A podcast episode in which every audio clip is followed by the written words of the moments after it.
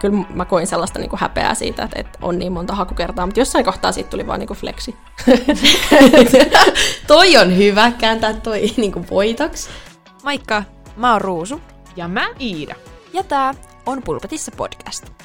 Tässä podissa paneudutaan korkeakouluopiskelijan elämään sanoja säästelemättä. Just näin. Jos siis oot nykyinen kolmannen asteen opiskelija tai tuleva sellainen, tää podi on ehdottomasti sulle. Tervetuloa kuuntelemaan meidän tarinoita tämän tärkeän elämänvaiheen navigoinnista. Toteutettu yhteistyössä Aalto-yliopiston kanssa. Tänään me päästään viimein puhumaan välivuodesta. Mulla ei ainakaan itsellä ollut yhtään välivuotta. Entä sulla, Ruusu? Öö, no siis, yksi kahdessa välivuosi oli. Mm. Se meni siinä pääsykokeeseen valmistautuessa. Et en mä nyt tiedä, oliko sekaan sitten semmoinen ihan kunnollinen kunnollinen. Mutta ei mulla myöskään kokemusta siitä, kun ei saakaan sitä haluttua opiskelupaikkaa. Onko sulla kokemusta siitä? No ei oo, ei oo. Mutta sen takia me onneksi saatiin tänne studion tänään vieraaksi Milla. Mitä sulle kuuluu? Ihan hyvää. Tänä aamuna meillä oli neurologian kurssin poliklinikkaopetusta ja sieltä tuli nyt sitten tänne näin. Kiva päästä tänne juttelemaan vähän välivuosista, joita mulla on kertynyt ihan muutama, tai siis neljä tarkalleen ottaen. Joo, Joo ihan loistavaa, että saatiin sut vieraaksi. Ja nyt päästään oikeasti kuulemaan, että miltä se tuntuu ja että mitä, mitä kaikkea, kaikkia fiiliksiä siihen kuuluukaan. Haluatko kertoa jotain itsestäsi? Joo, eli tota, mä oon Milla ja mä oon kolmannen vuoden lääkisopiskelija ja itse asiassa lääketieteen kandi tällä hetkellä, että meillä ainakin Helsingissä pystytään niinku kutsumaan itseämme lääketieteen kandeiksi ensimmäisen kahden vuoden jälkeen, että meillä ei ole sellaista kandidaatin työtä.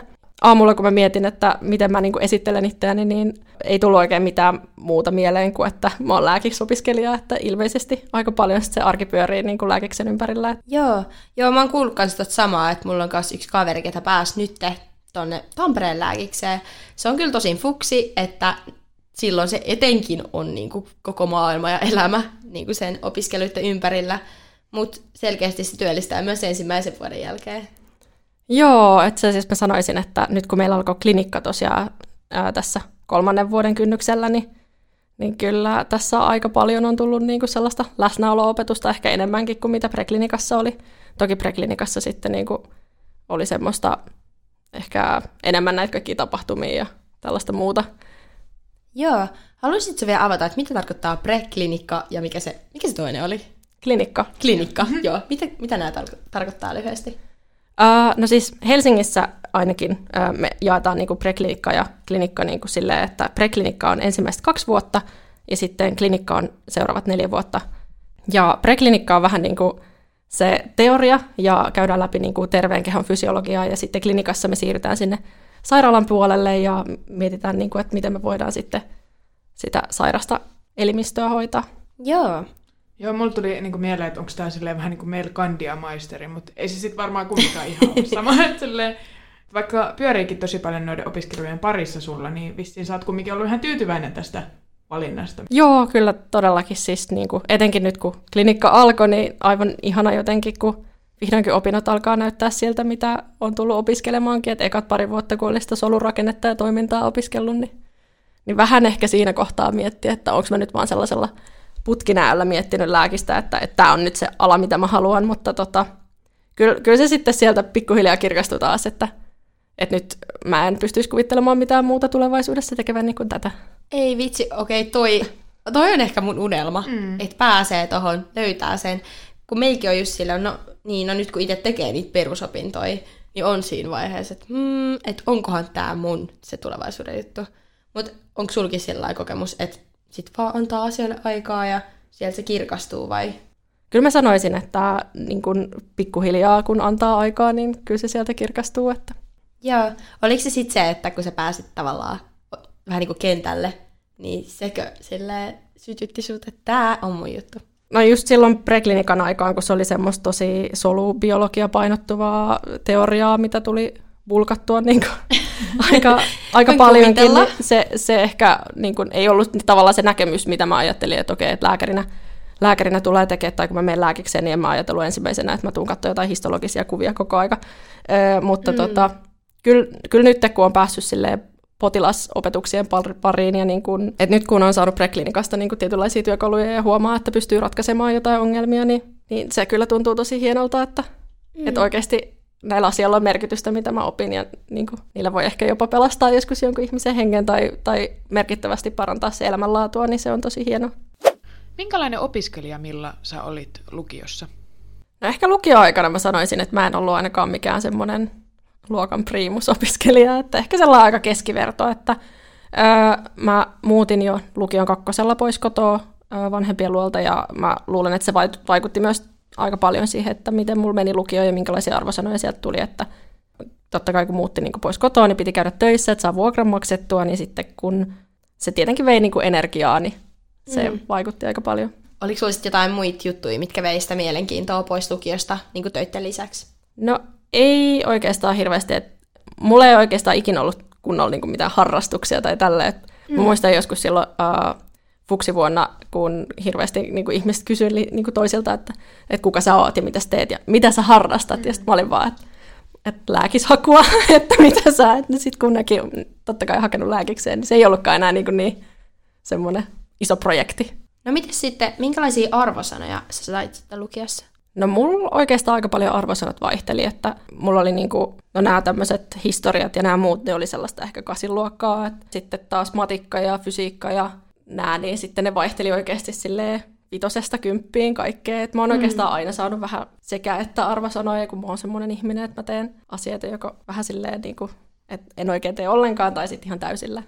Oliko sinulla sitten niin kuin lukion alusta asti niitä lääkisaineita lukkarissa vai missä kohtaa sä sitten lähdit niitä kursseja käymään?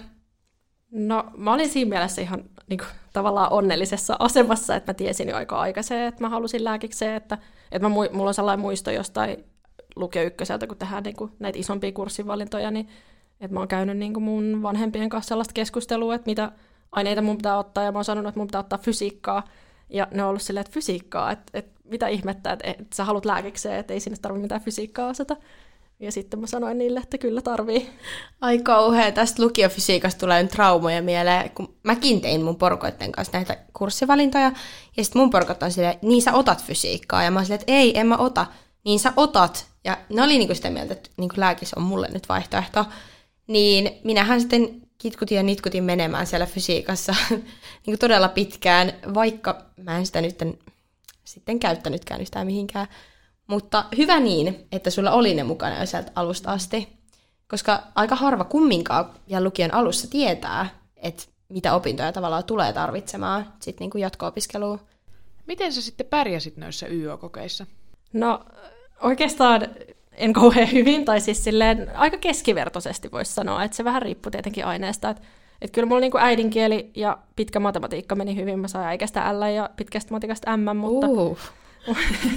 mutta sitten nämä lääkisaineet, joihin olisi pitänyt panostaa, kun lääkikseen halusin, niin mä sain kemiasta I, eli en päässyt sitä läpi. Yeah. Ja ää, Pilsasta mä sain B, ja mä eihin korottaa sen C ennen niin sitä valmistumista, niin mä sain siihen sitten todistukseen C, ja ää, Ruotsin, Ruotsista mä sain C kanssa, että, että silleen aika keskiverto. Joo, joo keposasti läpi. Ja tärkeintä, että todistus tulee kouraa.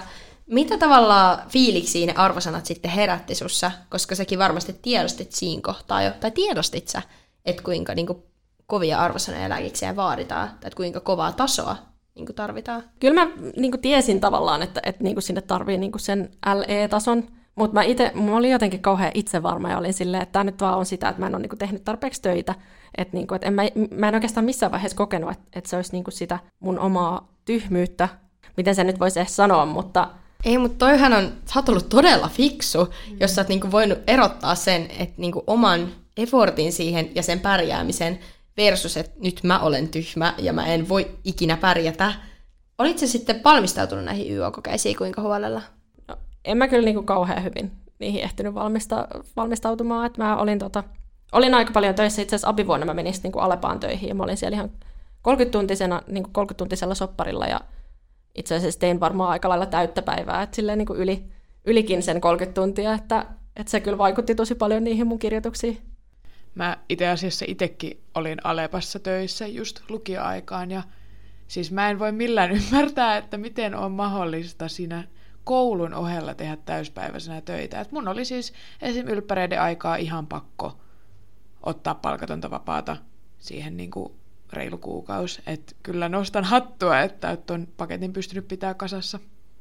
Joo, en mä oikein itsekään, niin kuin, tai siis no eihän sitä oikeastaan voinutkaan, että sitten just se näkyi niissä arvosanoissa tavallaan, että, että kun olisi halunnut lääkikseen, niin sitten mä ajattelin, että, no, että, että mä luen sitten niihin pääsykokeisiin, että mä jätin ne ylppärit niin kuin oman onneensa nojaan, että sitten tuli siitä kemiasta esimerkiksi se I, että niin meidän koulusta pystyi sille omalla kokeilasnumerolla käydä katsomassa niin kuin koulun seinältä, että minkälaiset alustavat pisteet on saanut, ja mä oon silloin saanut jonkun kolme pistettä niistä alustavista, ja mä muistan, että me oltiin mun kavereiden kanssa siinä silleen ryhmänä, ja ne niin kuin kommentoi sitä ehkä vähän silleen, ehkä vähän nauraa, että kuka on saanut kolme pistettä, ja eihän mä siinä kohtaa kerhannut sanoa, että se on minä. Itse asiassa siinä kohtaa mä en edes alkanut tarkistaa sitä mun kokeilasnumeroa, mä vaan epäilin, että toi oli todennäköisesti minä. Kävin sitten myöhemmin niin yksin katsomassa. Sniikki. Joo, että et sieltä tuli kolme pistettä. Tiedostitko silloin alussa, kun ei ollut vielä niin monta hakukertaa takana, että kuinka pitkä se hakuprosessi tuleekaan lopulta olemaan ja paljon sulla on niin niitä töitä tehtävänä? En mä kyllä todellakaan tiennyt, että, että kuinka kauan siihen tulee menee, että ja, ja niin kuin kuinka paljon duunia siinä on oikeasti tehtävänä. Et, et, äh, mä ajattelin silloin alkuun, kun mä lähdin hakemaan, niin monesti saatoin sanoa jollekin kysyjille, kun mä saatoin sanoa, että mä haen lääkikseen, että, että no, et ehkä joskus kolmen vuoden jälkeen niin mä alan sitten miettiä jotain muuta, että jos ei siinä kohtaa onnistu, niin sitten mä alan miettiä jotain muuta, mutta mut kyllä sitten siinä, kun tavallaan se prosessi alkoi tulla tutummaksi ja, ja ymmärsi oikeasti, että se vaatii paljon enemmän kuin mitä mä olin kuvitellut, niin mä aloin sitten niinku ymmärtämään myös sen, että, että se ei haittaa, vaikka siihen menee aikaa. Nyt päästään ilmeisesti vuoteen 2017, kun olit saanut lakin päähän, niin miten se sitten lähti siitä liikkeelle, tämä sun hakemisprosessi? Mä mietin kanssa, että mitenköhän mä saan tätä silleen tiivistetty hyvin, kun aika pitkä viiden vuoden tai viiden hakukerran prosessihan se oli. Että tota, mä hain silloin 2017 apivuonna ekan kerran, se oli siis käytännössä vain niin, että mä kävin kääntymässä siellä kokeessa. Sitten 2018 mä hankin siis valmennuskurssin, jolloin, jolloin ehkä vähän enemmän opiskelin, mutta silloinkin mä olin edelleen siis siellä Alepassa töissä, niin mä olin aika väsynyt kaikkien työpäivien jälkeen. Itse asiassa niin muistan sen sellaisena, että kun oli ollut siellä kylmässä kaupassa koko päivä ja sitten sä tuut kotiin ja sun posket vaan niin kuin vihdoinkin kerrankin lämpenee ja, ja pääset sinne peitoalle, niin ei sieltä oikein hirveän kovalla motivaatiolla sit noustu opiskelemaan pääsykokeisiin. Sitten 2019 mä siihen hakuun päätin lopettaa sitten siellä Alepassa, että mä niinku jäin sitten ekstra-ajaksi tai tällaiseksi niinku keikkakassaksi tavallaan. Ja, ja tota, silloin mä hankin sitten tämmöisen vähän erilaisen valmennuskurssin ja se oli ehkä tämmöinen mun ensimmäinen varsinainen haku, että silloin tuli sitten niinku opiskeltua vähän enemmänkin. Sitten 2020 mä olin jo niinku 8-16 välin päivittäin, siis arkipäivät kirjastolla ja opiskelin siis niin kuin aika täyden työpäivän verran melkein sen koko vuoden. Ja silloin olisi varmasti mennyt tosi hyvin ne pääsykokeet, mutta sitten tuli korona ja pääsykokeet peruttiin. Ei, oh. elämä tuli väliin. Joo. Isolla kädellä. Kyllä. Ja silloin mä itse asiassa jäin aika lähelle sit, sit sisäänpääsystä. Sitten 21 mä pääsin sit lopulta sisään. Tälleen niin kuin lyhykäisyydessään näin. Huomasit sä, että ö, tavallaan aina kun aloitti ns. uudelleen sen hakuprosessin, että se oma taso olikin korkeammalla kuin edeltävänä vuotena? Joo, kyllä. Siis lääkishaussa on se hyvä puoli, että, että sä pystyt niin vuodesta toiseen opiskelemaan niitä samoja aineita ja sulle ei ole vähän niin kuin oikeuksessa niin aina uusia kirjoja, kirjoja, joita sun pitäisi opiskella. Niin ja toi on kumminkin hyvä pointti siinä, kun mäkin olen miettinyt nyt silleen, että kun hakee nyt tonne hampaalle, että entä jos mä en pääse, että meneekö se kaikki työ hukkaan, mitä tässä tekee. Mutta eihän se todellakaan mene. Sitten seuraavan vuonna sä oot kumminkin tosi paljon, paljon paremmassa asemassa kuin se, mikä oli vuosi sitten aikaisemmin. On.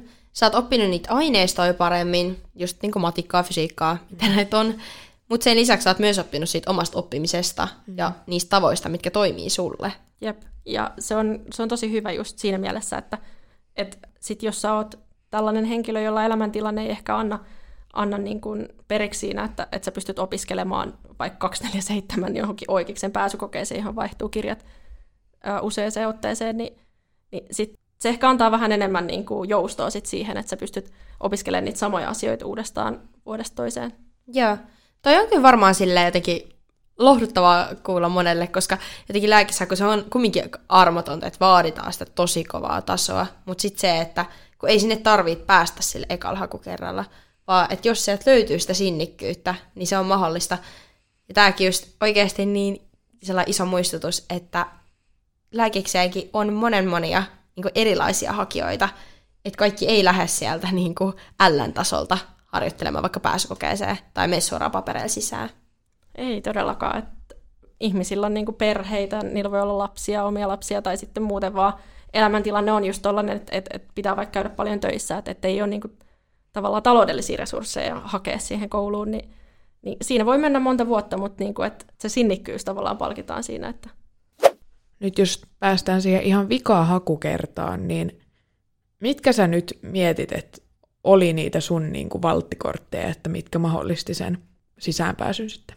Mä luulen, että se oli ehkä ennen kaikkea se pitkäjänteinen työ, mitä siinä oli tullut tehtyä, mutta siis se, että miten siihen päästiin, niin, niin äh, rutiinit, että et se oli niinku, mulla oli tosi tärkeää, että mulla on se mun kahdeksasta neljään kirjastolla rutiini, äh, ja, ja, ja siinä mielessä niinku, se, että mä vähensin niitä töitä ja, ja sain niinku enemmän vapaa-aikaa, myös niinku aikaa palautua, että mä niinku annoin itselleni aikaa palautua, niin se oli tosi tärkeää, ja että ymmärtää, että sen, sen oikeasti tarvii sen palautumisajan. Sitten lisäksi niin kuin oikeat opiskelutekniikat, että tämä viimeisin valmennuskurssi, mikä mulla oli, niin keskittyi tosi paljon siihen, että mä opiskelen oikealla tavalla. Ja siitä oli tosi paljon hyötyä, että mä opin niin kuin opiskelemaan tavallaan aktiivisesti. Jos sä avaat, että minkälaista opiskelua sulla oli, kun sä kävit niin matskuja läpi, niin mitä juttuja siellä oli?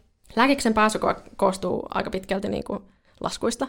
Eli, eli tota, se oli ehkä sen tyyppistä, että laskemalla oppii laskemaan, että, että sä et oikein opi pelkästään niin kuin fysiikan teoria lukemalla niin fysiikkaa, että se oli pakko sitten niin kuin alkaa laskea. Ja sitten kun sitä harjoitteli tarpeeksi niin kuin sellaisia pääsykoetyylisiä tehtäviä, niin se oli tavallaan semmoista niin kuin aktiivista. Koit sä sitten sen niin kuin opiskelun kumminkin, se on rankkaa, joo, mutta koit sä sen tietyllä tapaa niin kuin palkitsevaksi, ne opiskelupäivät vaikka? Kyllä mä koin sen tosi, tosi palkitsevaksi tavallaan, että, että etenkin niin kuin, kun se, just se mun valmennuskurssi oli sillä tavalla rakennettu, että, että sillä pystyi seuraamaan omaa etenemistään ja niin kuin niitä tunteja, mitä siihen käy ja kaikkea tällaista, niin siitä se oli ehkä vähän pelillistetty myös, että se niin kuin auttoi mua tosi paljon.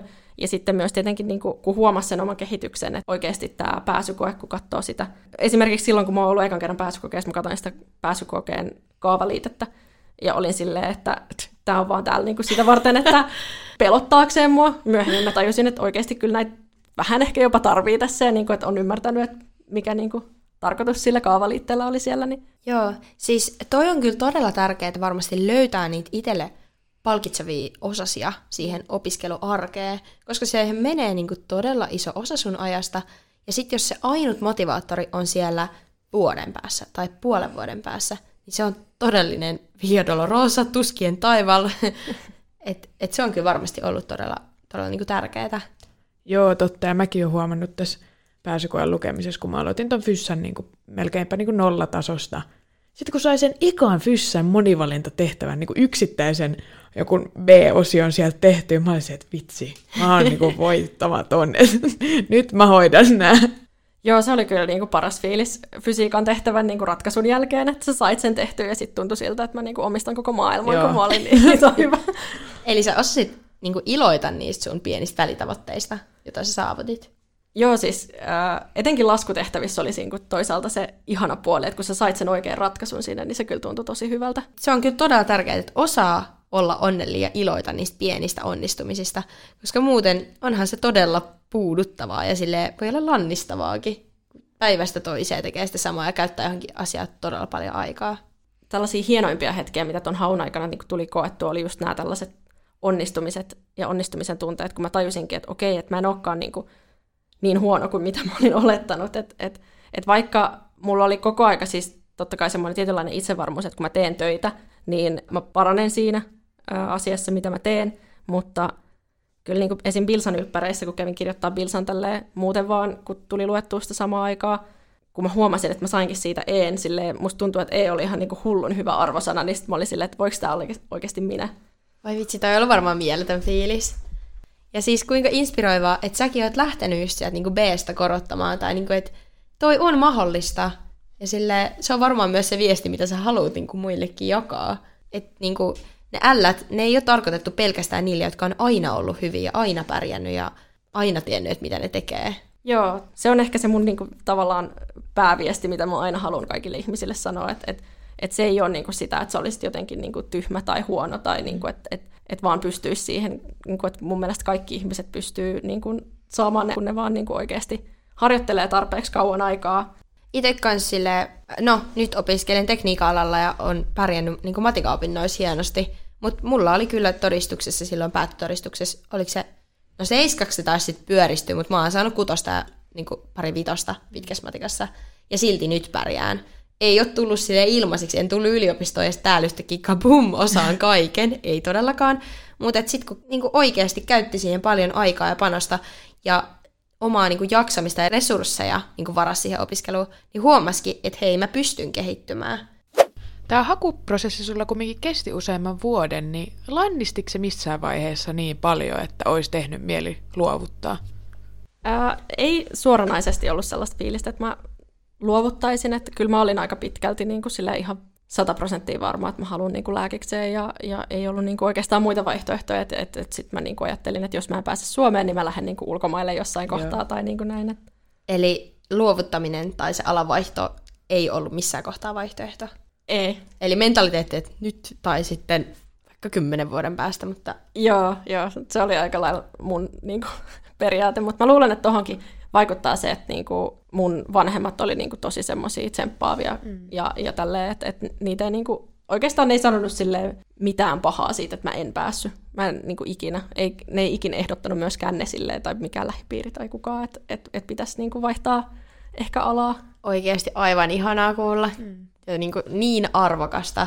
Sun lähipiiri kannusti sua koko ajan eteenpäin, mutta miten sitten muut sun ympärillä olevat ihmiset tuliko sulla niistä paineita tai jotenkin pelottiko sua, että miten ne reagoi siihen, että se vuosi toisensa jälkeen niin kuin haet uudelleen ja uudelleen? Kyllä mua se sille vähän hävetti ehkä niin kuin joutuu sanoa, että, että en, en päässyt tai näin, että et etenkin kun mä pidin siitä eten, joskus silloin abivuonna ihan hirveät mekkalaa ylipäätään, että mä haen lääkikseen niin kuin siis kaikille muille ihmisille, kavereille ja, ja näin.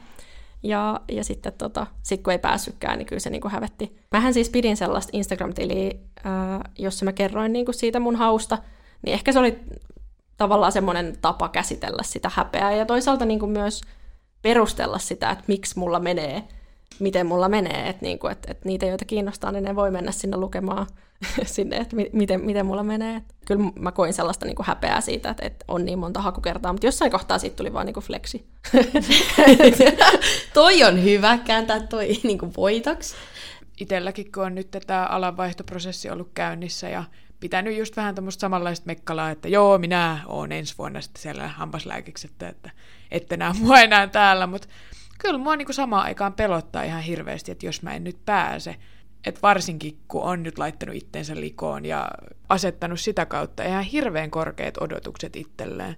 Onko teillä ollut sellaista tilannetta, että joku olisi oikeasti tullut sanoa niin kuin päin naamaa, että öö, et tuu pääsee tai jotain niin kuin oikeasti sanonut, vai onko ne vaan ollut sitä omaa, niin kuin, oman mielen tuottamia epävarmuuksia? Mä luulen, että ne on ehkä enemmän ollut sellaista oman mielen tuottamia, mutta kyllä mä jossain vaiheessa kauhean tietoinen niin kuin myös siitä, että mitä niin kuin muut ihmiset puhuu mun selän takana, että, että mulla oli joitakin yksittäisiä ihmisiä, jotka sitten tuli niin kuin kertomaan näitä kommentteja. Kyllä se siis niin kuin aina harmitti, mutta sitten tuli vaan semmoinen fiilis, että voitte sitten lukea lehdestä, niin ne osannut lukea lehdestä, että on päässyt sisään. Siis just tämä. Ja mun mielestä niin kuin, sekin sanoit, että sä niin kuin flexasit sillä, niin mun mielestä oikeasti se on asia, mihin sä voit flexata. Se, että sä oot niin rohkea, että sä uskallat ja haluut panostaa sun omien unelmies eteen vuodesta toiseen, vaikka tulee niitä pettymyksiä. Se on oikeasti todella hienoa. Ja musta tuntuu, että tai no niin, sitten voi lukea sieltä lehdestä ja tehkää mitä lystää. Ne ei sit ikin päässyt sinne lääkikseen. Tai sille jotenkin pitää uskaltaa tavoitella niitä omia unelmia. Niin ja musta tuntuu, että se on yleisesti ihmisille, että on tosi vaikea myötä elää semmoisessa ilossa. Että musta suomalaisille se on niin normaali, että oikeasti ehkä tietyllä tavalla nauttii niistä muiden epäonnistumisista. Ihan oikeasti mä inhoon tollasta. Mä inhoon tollasta. Herranjestas.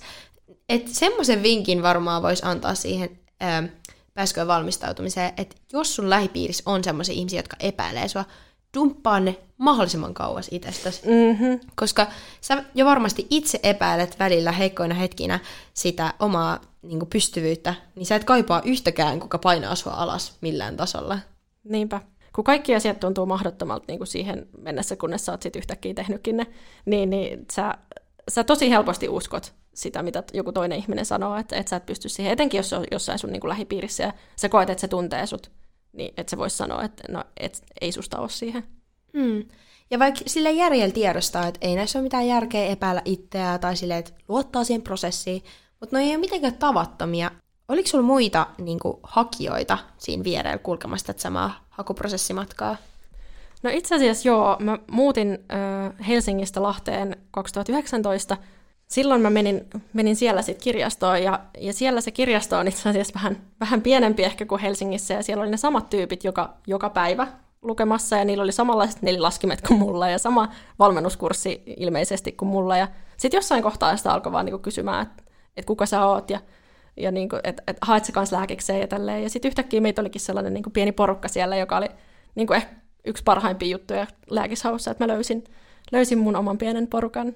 Ja edelleen ollaan siis yhteyksissä, että heistä moni pääsi niinku Kuopioon ja, ja muuallekin Suomeen, mutta siis niinku, että ollaan tässä nähtykin sisään pääsemisen jälkeen. Joo, siis aivan ihanaa kuulla. Ja toi oikeasti varmaan yhdistää, tai sille jotenkin on tuttavallinen meininki, kun kaikki tietää sen. Et se on eri juttu kumminkin puhua semmoisen ihmisen kanssa, joka on niinku myötätuntoinen sua kohtaa, kuin silleen, että se oikeasti toinen tietää, mitä sä koet läpi sillä hetkellä. Jep, siis se, se oli kyllä, niin kuin, että aluksi mä jotenkin koin ne niinku uhkaksi. Oikeastaan ehkä se oli se mun strategia niinku tutustua, tutustua niihin. Joo, myönnän. et, et kun, äh, kun mä olin aluksi siellä kirjastolla ja ne oli niinku tuntemattomia ihmisiä, niin mä vaan niinku katoin niitä sillä lailla niinku uhkina mulle itselleni, että et ei vitsi, että toi on täällä niinku aikaisemmin kuin minä tai toi on pidempään kuin minä. Ja niinku vertailin silleen koko aika. Mutta sitten kun niistä tuli mun kavereita, niin ei ne enää voinut olla mun vihollisia. Ja niinku silleen, tavallaan myös sai mun niinku oman pään niinku kääntymään silleen vähän ehkä toisinpäin. Joo, ja pystyy niinku varmaan tukemaan just toisia, ne tavallaan niinku aina vaan parempia tuloksia. Jep, jep, siis kyllä todellakin. Etenkin siis silloin, kun tuli sitten niinku nämä kaikki koronahaut ja muut, niin oli ihmisiä, ketkä käy sitä samaa prosessia sunkaan läpi. Toi on niin ristiriitaista, kun miettii, että, että tuntuu vihollisilta ne, jotka hakee samaa. Mutta sitten joku päivä ne saattaa olla sun niinku kollegoit, että sä teet niiden kanssa yhdessä duunia jossain että oikeasti se on aina voimavara, jos löytyy joku, jonka kaa tehdä yhdessä, kun sit puhutaan yksi ja ajatella, että kaikki nämä on mua vastaan tässä Niin kilpailussa.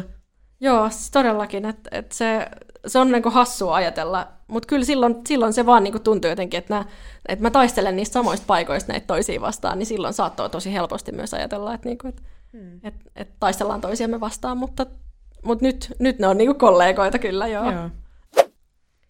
Miten sä koet, että sun oma jaksaminen meni niin kuin niiden hakukertojen välillä? Oliko se hyvällä tasolla vai oliko haasteita sen kanssa? No siis sen vuoden aikana kyllä ehti kokea vaikka minkälaisia fiiliksiä, että, että syksyllä oli sitä niin kuin motivaatio ja silloin jakso ää, tosi paljonkin. Ja sitten alkoi ehkä vähän väsyttää talvea kohti, kun tuli pimeä ja näin. Ja mutta ei silleen ollut niinku merkitystä, koska kuitenkin pääsykokeet oli aika kaukana ja näin. Mutta sitten kevättä kohti alkoi tulla semmoisia niinku aika negatiivisia fiiliksiä ja itkin aika monen otteeseen välillä siellä mun IG-tililläkin, niin tuli jotain itkuvideoita. Mutta esimerkiksi sitten sellaiset hetket, kun vaikka harkkakoe ei ollut mennyt kauhean hyvin ja sitten sitä alkoi miettiä, että etenkin kun kuulin niiltä mun omilta kirjastokavereilta vaikka, että miten niillä oli mennyt harkkakokeet niin, ja vertaili sitten itseään niihin, niin se, se tuntui aika pahalta ja ja miettiä, että, että tuleeko tästä yhtään mitään. Ja sitten alkoi myös miettiä sitä, että, että kun tässä on niin paljon myös laitetaan niin sattuman varaan, että minkälaiset kysymykset sieltä tulee, että se ei loppujen lopuksi olekaan niin sitä mun, mun osaamista, että, tai siis totta kai se niin mittaa se koe mun osaamista, mutta silleen, että jos sieltä nyt sattuukin tulee just mulle huonot kysymykset, niin sitten mä aloin niin stressaamaan sitä, ja sitten mä aloin stressaamaan, että mitä jos mä en pääse, ja mitä nyt sitten tapahtuu, ja no silloin toisaalta siitä mun niin kirjastokaveriryhmästä oli tosi paljon hyötyä, että mulla oli siellä yksi kaveri, joka niin esimerkiksi sanoi mulle, että että kirjaa niin sun pelot paperille ja, ja niin kuin mieti silleen konkreettisesti, että mikä, mikä on niin kuin pahin asia, mitä voi tapahtua, kun mä niin kuin aloin hirveästi stressaa sitä sitten jossain vaiheessa. Mikä sulla sitten oli se pahin skenaario? No oikeastaan ehkä kaikista eniten mä olin aina huolissani mun talousasioista niin seuraavalle vuodelle, että miten mä pystyn niin kuin hankkimaan taas uuden valmennuskurssin, joka sekin maksaa, ja sitten lisäksi, että miten mä pystyn elättämään itteni niin kuin siinä haun ohessa, että, että kun tavallaan se haku kuitenkin vei multa aika lailla täyden työpäivän verran aikaa per päivä, niin, niin sitten, että et miten mä jaksan käydä töissä vielä siihen päälle. Se on kyllä oikeasti niin kuin, todellinen niin kuin ongelma ja semmoinen asia, mikä pitää miettiä, että miten sen rahan ja taloudellisen puolen järjestää. Toi oli tosi fiksusti sanottu, että se, että kun kirjaa ylös ne ja miettii, mikä oikeasti on se pahin skenaario, niin saa niin kuin paremmin ne mittasuhteet taas hahmotettua. Ja sekin, että vaikka okei, okay, helppo se on tälleen sanoa varmasti, ja sunkin nyt jälkikäteen sille helpompi, että no, että se on vaan kumminkin hakemista ja vaan opiskelua. Mutta kun oikeasti se saa siinä, varmasti siinä opiskelun lomassa, kun sitä tekee pitkää sitä arkea elää, jossa se opiskelu on se ainoa pääpointti siellä, niin jotenkin siitä kasvaa liikaa kokoa, kun se kumminkin loppupeleissä on vaan sitä opiskelua. Ja hakukertoja tulee ja menee, ja tulee onnistumisia ja epäonnistumisia, ja se on todella fine. Välillä elämä tapahtuu, mutta sitten sä vaan otat pikku breikin ja taas jatketaan eteenpäin. Että se ei kumminkaan ole elämää suurempaa, vaikka se siltä tuntuukin.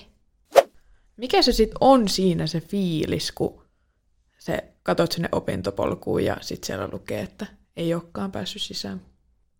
Mä sanoisin, että mä oon itse sen verran pessimisti, että mä oon vähän niin kuin jo odottanut sitä, sitä Joo. ennen. Että Tämä on hei hyvä. Tämä on siis todella hyvä. Joo. Varautuu kaikista pahimpaan. Joo. Siis mä aina, aina varauduin niin kuin tavallaan siihen monta viikkoa ennen kuin, ennen kuin ne tulokset tuli, että mä en ole pääsemässä sisään. Öö, mutta, tota, mutta kyllä mä sanoisin, että se ihan vimppakerta, kun mä en päässyt sisään, eli 2020, niin se tuntui kyllä tosi pahalta ja niin kuin se, se oli niinku semmoinen, että, että mä aloin oikeasti epäilemään, että tuleeko tässä sittenkään mitään. Et siihen mennessä mä olin ollut koko ajan sitä fi- sellainen, että mä en ole vielä tehnyt tarpeeksi ja mulla on vielä tehtävää ja mm. mä pystyn vielä harjoittelemaan ja niin kuin, musta voi tulla vielä parempi. Mutta silloin mulla alkoi tulla sellainen niin kuin, tavallaan raja vastaan, että, että miten jos musta ei voikaan tulla tätä parempaa, että tähän tämä nyt niin kuin jää.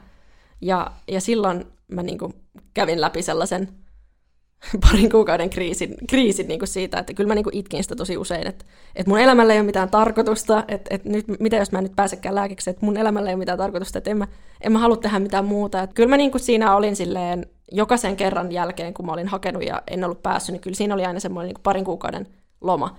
Joo. Toki nytten, kun nykyään pitää hakea niin kuin sekä papereilla että pääsykokeella, niin se vähän ehkä munkin hakuun, tähän viimeiseen hakuun, ja vaikutti sillä tavalla, että, että mä en pystynyt niin pitämään sitä lomaa samalla lailla, koska mun piti kesällä lukea sitten niihin syksyn ylppäreihin. Niin, niin tota, kun aikaisemmin mä olin aina pitänyt sen kesän sitten niin kuin vapaana, että mä mm. pidän, niin kuin, että mä käyn töissä, ja eihän se nyt ole ihan täyttä vapaan pitämistä sekään, mutta niin kuin silleen, että en, en mieti lääkishakuasioita ollenkaan. Mitä sä millä ajattelet tälle jälkikäteen sun hakuprosessista? Uh, no mä sanoisin, että oli ensinnäkin vörtti. Tärkeä. Tärkeä. Vaikka, vaikka siihen meni kauan aikaa, niin kyllä mä niin kun, kaikki meni lopulta niin kuin piti. Vaikka mä silloin 2020 vuonna itkin vaikka kuinka paljon sitä, että en päässyt Kuopioon, koska mulla jäi silloin tosi lähelle, että mä olisin päässyt Kuopioon. Niin sitten nyt tälleen niin kuin jälkikäteen, kun mä pääsin sit, niin kuin seuraavana vuonna Helsinkiin, niin, niin kuin loppujen lopuksi kaikki meni niin kuin pitikin. Ja ihana olla niin kuin Helsingissä, täällä on mun perhe. Ja, ja sitten lisäksi niin kuin näiden välivuosien aikana tuli kerättyä niin kuin, kokemusta kaikilla elämänalueilla, että mä keräsin työkokemusta ja mä tutustuin itteeni ja ää, opin opiskelemaan. Mä tutustuin tosi moniin uusiin tyyppeihin, että niin töissä kuin sitten esimerkiksi siellä kirjastolla, että nyt, nyt mulla on hirveästi uusia ystäviä. Mm, ja ne on tosi arvokkaita juttuja. Mm. Ja tällä jälkikäteen ehkä osaakin huomata ne paremmin ja ihanaa kuulla, että, että on sellainen kokemus, että oli niin kuin kaiken ton tuskan ja kovan työn arvosta. Mm. No mitä neuvoja sä sitten vielä antaisit itsellesi, että jos olisit vielä hakuprosessissa? No ehkä mun niin kun numero yksi neuvo ensimmäisenä olisi, että käy lukio neljään vuoteen, että et, tota, se helpottaa hirveästi. Niin kun, ja lisäksi ei tarvi hävetä niitä välivuosia, että, että se on ihan täysin ok, että niitä tulee. Ja kun me ollaan, me ollaan eri ihmisiä, meillä on erilaisia elämäntilanteita, niin, niin niitä välivuosia kyllä voi tulla ihan muistakin syistä kuin siitä, että, että ei pystyisi johonkin asiaan. Mm. Ja mun mielestä todella tärkeä viesti, mitä sä täällä sun omalla tarinalla tuot, on just se, että, että niinku erilaisista lähtökohdista on mahdollista päästä sinne kaikkien kuhisemaan vaikeaan lääkikseen tai silleen. Jotenkin, että mäkin muistan, että lukioissa mä ajattelin, että sinne pääsee vaan ne, jotka aina on loistanut. Sinne pääsee ihan niinku tavallisia ihmisiä niinku myös. Totta. Suurin, ja oikeastaan suurin osa, suurin tai osa ehkä jopa kaikki on ihan ihmisiä, joita siellä opiskelee. Joo. Joo, niinpä. Siis äh, itse on huomannut niin kuin lääkiksessä, että, että ei ne ihmiset siellä sen ihmeellisempiä ole, enkä mäkään ole. Mm. Niin kuin, että, mm. että mä joskus silloin aina ajattelin, että lääkisläiset ylipäätään on jotain yli-ihmisiä, ja että, niin kuin, että miten ne osaa niin kuin pärjätä jossain kokeissa ja te, niin kuin noin hyvin pääsykokeessa ja näin. Mutta nyt, nyt se tuntuu silleen siltä, että kyllä siihen kuka vaan pystyy. mm. Ja se, että se vertaaminen, se on oikeasti turhaa. Sulla oli vaikka lukioaikana, oli ne työt, mitkä vei paljon sun jaksamista ja energiaa. Sitten versus, että joku asuu kotona ja vanhemmat kustantaa sulle sun elämisen. Ne on kaksi ihan eri lähtökohtaa. Mm. Niin älä vertaa. Siinä ei mitään järkeä. On lukihäiriöitä, on kaiken maailman juttuja. Niin keskityt vaan omaan tekemiseen. Se on se, millä sä voit parhaiten edistää sitä sun omaa tavoitetta. Niinpä. Et ei kyllä kannata, kannata verrata itseään muihin ihmisiin, koska ei, ei voi yhtään tietää, että minkälainen tilanne niin kuin niillä on. Esimerkiksi just se, että no niin kuin sanoit, että, että, että jos on kaksi ihmistä ja toinen asuu kotona ja toinen hoitaa töiden lisäksi vielä oman ruokansa laittamisen ja niin kuin siivoo. Totta kai niin kuin varmaan kaikki syö ja siivoo, en mä tiedä. Mutta niin kuin tälleen, että, että sulla on hirveästi niin kuin myös muita vastuita sun elämässä, niin, niin ehkä se lääkishaku ei ole välttämättä prioriteetti yksi vastuu. Tärkeintä on niin kuin uskoa itteensä, että, että kaikki asiat tuntuu mahdottomalta siinä kohtaa, kun niitä asioita ei ole vielä tehty. Ja, ja itsellekin silloin, kun mä sen 6L sain korotettua lopulta niistä mun arvosanoista, niin en mä pystynyt yhtään uskoa sitä, ja mä sain silloin sen viestin niistä, että et mun matikka ja englanti oli ollut L, että ne oli ne mun viimeiset L, mitä, mitä siitä rivistä puuttu, niin mä soitin sen koulun rehtorille, joka oli laittanut sen viestin, että, että ootko nyt ihan varma, että, että nämä on niin kuin, niin kuin mun, mun arvosanat, että, että mulla on tästä siis video olemassa. ja, ja, tota, ja sitten se kysyy multa vaan, että no, että se Milla Vuorijärvi ja mä, että, että kyllä mä oon. No sitten nämä on kyllä sun mm. arvosanat. Ja mä olin vaan, että ai jaa, okei. Okay. Ja sitten se oli kauhean niin kuin, ihmeissään, että mitä hittoa. Oikeasti aivan uskomatonta. Joo. Ihan mieletöntä. Milla, kiitos aivan mielettömästi, että tulit meidän vieraaksi tänne. Kiitos teille, kun kutsuitte. Tämä oli tosi, tosi kiva tulla juttelemaan tästä aiheesta. Ihanaa, aivan ihanaa, kun tulit. Ja mä toivon ja uskon kyllä vahvasti, että moni pystyy niin samastumaan sun kokemuksiin ja saamaan just sitä kuuluisaa vertaistukea. Mm. Meidän Iirakin saa tästä nyt. Koko ajan. Kaikki, Koko ajan kaikki vinkit käyttöön. Joo. Todellakin. Joo. En, ensi vuonna sitten kollegaksi. Kyllä, joo. Ai Valkoinen takki päällä minä siellä Oulun kaduilla. Lääkärit. Lääkärit. Lääkärit.